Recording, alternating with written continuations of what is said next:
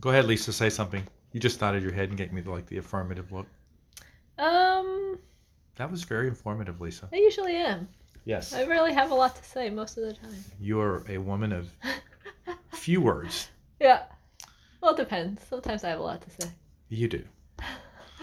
Especially if your great grumpy is coming out. I don't, Really? I don't, I'm actually, when you're great grumpy, you get pretty short. I I don't really say much. I think when I'm great gum- grumpy. No, but your your face says everything.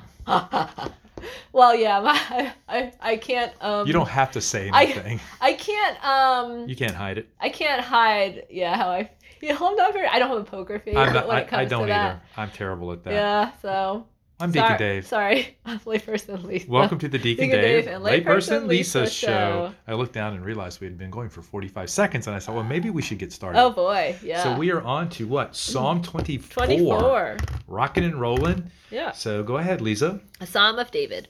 The earth is the Lord's and all it holds, the world and those who dwell in it. For he founded it on the seas, established it over the rivers. Who may go up to the mountain of the Lord? Who can stand in this holy place? The clean of hand and pure of heart, who has not given his soul to useless things, what is vain. He will receive blessings from the Lord and justice from his saving God. Such is the generation that seeks him, that seeks the face of the God of Jacob. Lift up your heads, O gates. Be lifted, you ancient portals, that the King of glory may enter. Who is this King of glory? The Lord, strong and mighty, the Lord, mighty in war. Lift up your heads, O gates. Rise up, you ancient portals, that the King of glory may enter. Who is this King of glory? the Lord of hosts. He is the King of glory. So, Lisa, thank you for beautifully proclaiming that. And as I'm reading this, Mm. Uh-huh. I'm immediately thinking, okay, well, there's nothing on this earth that is ours, right? Right? Because it's all His. Right? And so, nothing that we have or nothing that we think we've earned, right, is actually ours. Right? And then I love what it says in verse 4. It says, Be clean and pure of heart. And then it goes on to say, talks about the person who has not given his soul to useless things, what is in vain. Yeah. And so often that's exactly what we do Yeah. is we live a life of dissipation or we live a life trying to accumulate wealth and things which aren't ours to begin with, including the gifts that God has given us, right? He Uh, calls yeah. us to use those gifts and to give them away, To others, yes. not to hoard them or to hoard. Although um our what do we hold on to? Our fruits?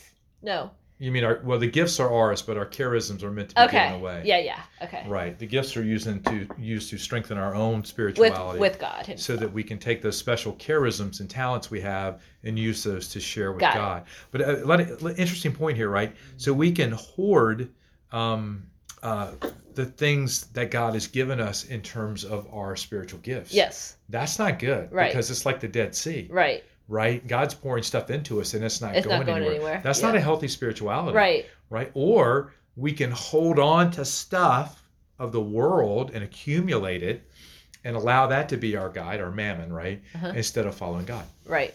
And then I think a lot of times you uh, people may hold on to those gifts and not share them because maybe it makes them uncomfortable or That never happens, Lisa. Yeah, I, I, I think maybe once in a while. Yeah, like almost every single person I know, right, Right, right.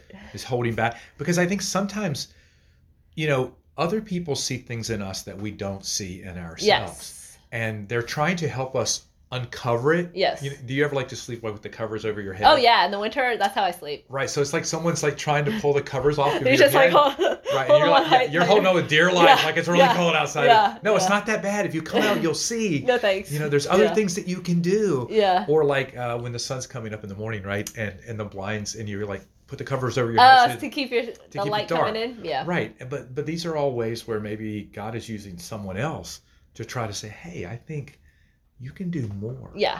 And we have to, as you have said, be comfortable with being uncomfortable. Yes. That's actually one of the um, foundational not rules, but like that's part of Encounter Ministries, getting uncomfortable and then taking risks. Now I've been saying be comfortable with being Get- for uncomfortable. a long, long, For a long, long, really long, long time. I think time. probably en- Encounter heard you and decided to put that into their. I could see that happening Yeah. out of humility, of course. Of I course, could, yeah. I could see that happening. Right. You know, when they use the word risk, Uh huh. I don't, I don't, necess- I don't know if I like that word because I don't, I don't think it's a risk, you know, to pray because if you're, if you feel like you're taking a risk, well, then that's prideful because it's about, Mm. it's about me, it's about I. And remember, they talk Oh, about I'm that. being I'm being uncomfortable. well, yeah. If it's just, well, what if someone doesn't like the way I pray, Ah, or the way I yeah. look, or the way I move my hands, or what? Maybe I turn around while I'm dancing, so I don't see that everybody's seeing me, Lisa.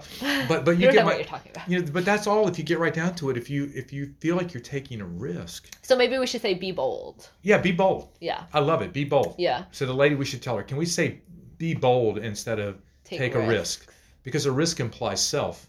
Uh, Where being bold means I'm dependent on the spirit of God Yeah. who's going to guide me and hey he's going to work through me no matter what i do Yeah. Yeah. So I think, uh, and I might have already shared this on the podcast, but um, I was reading a book and it was um, about this guy and he uh, was asked to pray. I might have shared this already. Just- I think. Lisa, but he was tell asked the story He was asked to pray uh, for someone and um, who was sick, and he went and prayed, and then like he got really nervous, and he's like, "Uh, I don't know what to say." Uh, so it, it came out really bad, and he wasn't happy with how uh, it came out. But um, God will u- God used the prayer anyway. He know he knew what was in the guy's heart, and um, the lady actually or the patient actually wound up um, with some healing. So, like, don't worry about saying the right things because Right. God knows what your intention is. right and i think sometimes we just have to show up so like i haven't really told this story to anybody but a couple of weeks ago someone uh, in our church um, their mother died Yeah. and i um, i went by his workplace because i couldn't make it to the funeral because we were having a retreat and um, so i went over there and i just started chatting with him Yeah. and um, I said, "Well, I don't want you to think I'm I'm, I'm over here because I need you to do a, a you know do a Something. service or something on Yeah. my car." He said, "Oh no, I know why you're here," and I said, "Come here," and I gave him a hug, Oh, nice. and I wouldn't let him go. Yeah. And you know, then we chatted Yeah. about how things are going. Yeah. Oh, But yeah. I guess the point of my story is is like you said, it, it doesn't necessarily always require words. You as a member of the body of Christ, just showing up, Yeah.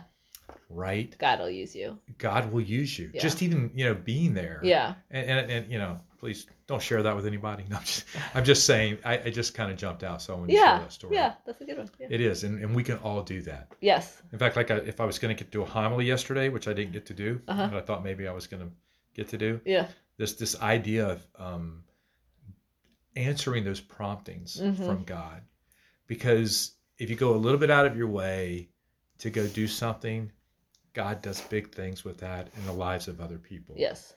Right. And you don't, yeah, because I think you, I don't think we realize, like, if we show up like you did to that guy's work, like, I bet that meant so much to him. Yeah, and and it's, and it's you know, and it's not that hard. And, Yeah. and God planted that on my Yeah. heart, Yeah. right? Yeah. And and so it, it it would have been really easy. It would have been easier, Yeah. right, to just keep going Driving. straight, Yeah. right? Yeah. And instead of making a right and a left, and and and and maybe going like two miles out of my way overall, Right. right, to do that. But the encounter was beautiful. Yes. Right. Yes. It meant a lot to me. Yes. um, to do that as well. And, and I think that's that. See, that's that kind of reciprocal force that God has. Yeah. Oh yeah. When you respond to Him, Yeah. you're not just going to be the deliverer of grace, you know, as an instrument, Yeah. but you're also going to end up being the receiver. And it's just like such a cool feeling, like that God, like I don't, I just think it's like so humbling that like God, like in those instances where we answer His call and you see the fruit of it in some circumstances. Right. Um, it's just so humbling that God uses us in that way. you know what's really bad though What's that? is when you know you're supposed to do it and then you don't do it, Yeah. and then the time passes, and it's just like, oh my goodness, I. I don't know how many times God asked me to do something. Yeah. and I kept saying no or Yeah. making an excuse. So if any of you out there have been getting a prompting to go visit someone or make a phone call or forgive someone or Yeah. whatever it is, Yeah. don't wait anymore. Yeah. Don't let that time pass by. You know that's the voice of God like we talked about in a previous episode. Right. Listen to it and act on it. Yep. Right? Mhm. Help to transform someone else's life and in the process you too will be transformed. And I think the bolder each time you have a act of boldness, um, I think it becomes a little easier because I feel like even with like sharing like your brokenness, I think every time you do it, it becomes easier and easier. Because like I don't really have a pro- like I'm pretty like I'm pretty open about sharing my brokenness. Got a You- lot of it. But but but seven years ago, no, you were- I you were wouldn't say any. petrified. Oh, absolutely. That's what I'm saying. I think the more you share, and I've had, um, you know, I've bl- been blessed enough to have uh, some uh, be able to share a lot of it in uh, retreat, different retreats and stuff. So it becomes a lot easier um, to do. You open up the hearts of so many other people when you first are willing to open up your Yeah. heart. Yeah. And uh, I think I said that to the ladies about a men a men's retreat when, when yes. when yes. I became vulnerable. Yeah. Then they opened up. yeah, the Spirit of God uh, used that vulnerability to make them more vulnerable. Yeah. It's just really powerful what God can do through us when we open up. Yes. I'm Deacon Hey. Dave. person Lisa. See you next time. Bye.